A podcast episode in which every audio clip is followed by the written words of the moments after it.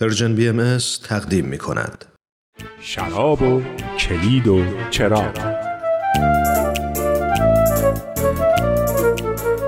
وقتتون خوش و عید رضوانتون مبارک. شما عزیزانی که مجموعه برنامه‌های شراب و کلید و چراغ رو دنبال می‌کنین، حتما می‌دونین که سوال ما در این برنامه چیه؟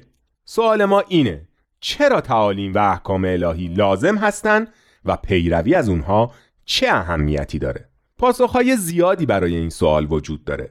در روزهای گذشته به بعضی از این پاسخ‌ها پرداختیم. اینکه احکام الهی برای رشد هماهنگ و سالم فرد و جامعه لازم هستند، چون بر اساس قوانین روحانی حاکم بر حیات ما شکل گرفتن. اینکه باعث تواندهی نوع بشرند و قدرت‌های درونی روح انسان رو پرورش میدن، قدرت‌هایی که میتونن تغییرات مهمی در دنیای اطراف ما به وجود بیارن.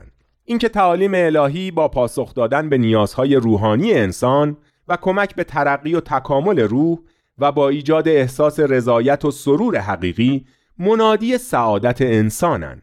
اینکه تعالیم الهی انسان را از زندان نفس و هوا و تمایلات پست جسمانی آزاد میکنن و پر پرواز بهش میدن. این رو هم گفتیم که تعالیم الهی حقیقت رو درباره ماهیت و مقصد انسان روشن میکنن. این نکته خیلی مهمیه. به نظرم اولین قدم در راه پیشرفت اجتماع اینه که اون رو بر اساس حقیقت بنا کنیم، نه بر اساس فرضیات و حدسیات بشری که تازه خیلی وقتها هم رنگ منفعت طلبی صاحبان قدرت رو به خودشون گرفتن.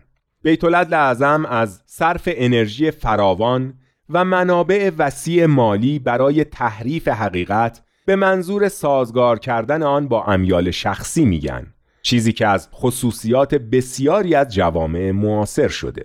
میفرمایند پیامد این کار فرهنگی است که ماهیت و مقصد نوع انسان را واژگون و افراد را اسیر تخیلات و تصورات باطل نموده و به بازیچه‌ای در دست قدرتمندان تبدیل می‌نماید، در حالی که سعادت و رفاه نوع بشر منوط به مسئله‌ای درست برعکس آن است، یعنی پرورش خصوصیات انسانی و تنظیم نظم اجتماعی در توافق با حقیقت. چطور میشه بشر سرگردان امروزی رو که از بحرانی به طرف بحران دیگه میره و از هر طرف در خطر نابودی قرار گرفته رو از این تخیلات که به عنوان حقیقت به اون ارائه شده و از این انحراف بزرگ نجات داد؟ این هم بر میگرده به تعالیم الهی، چرا که تعالیم الهیه که به فرموده بیتالعدل اعظم بر حقیقت نور میافشاند.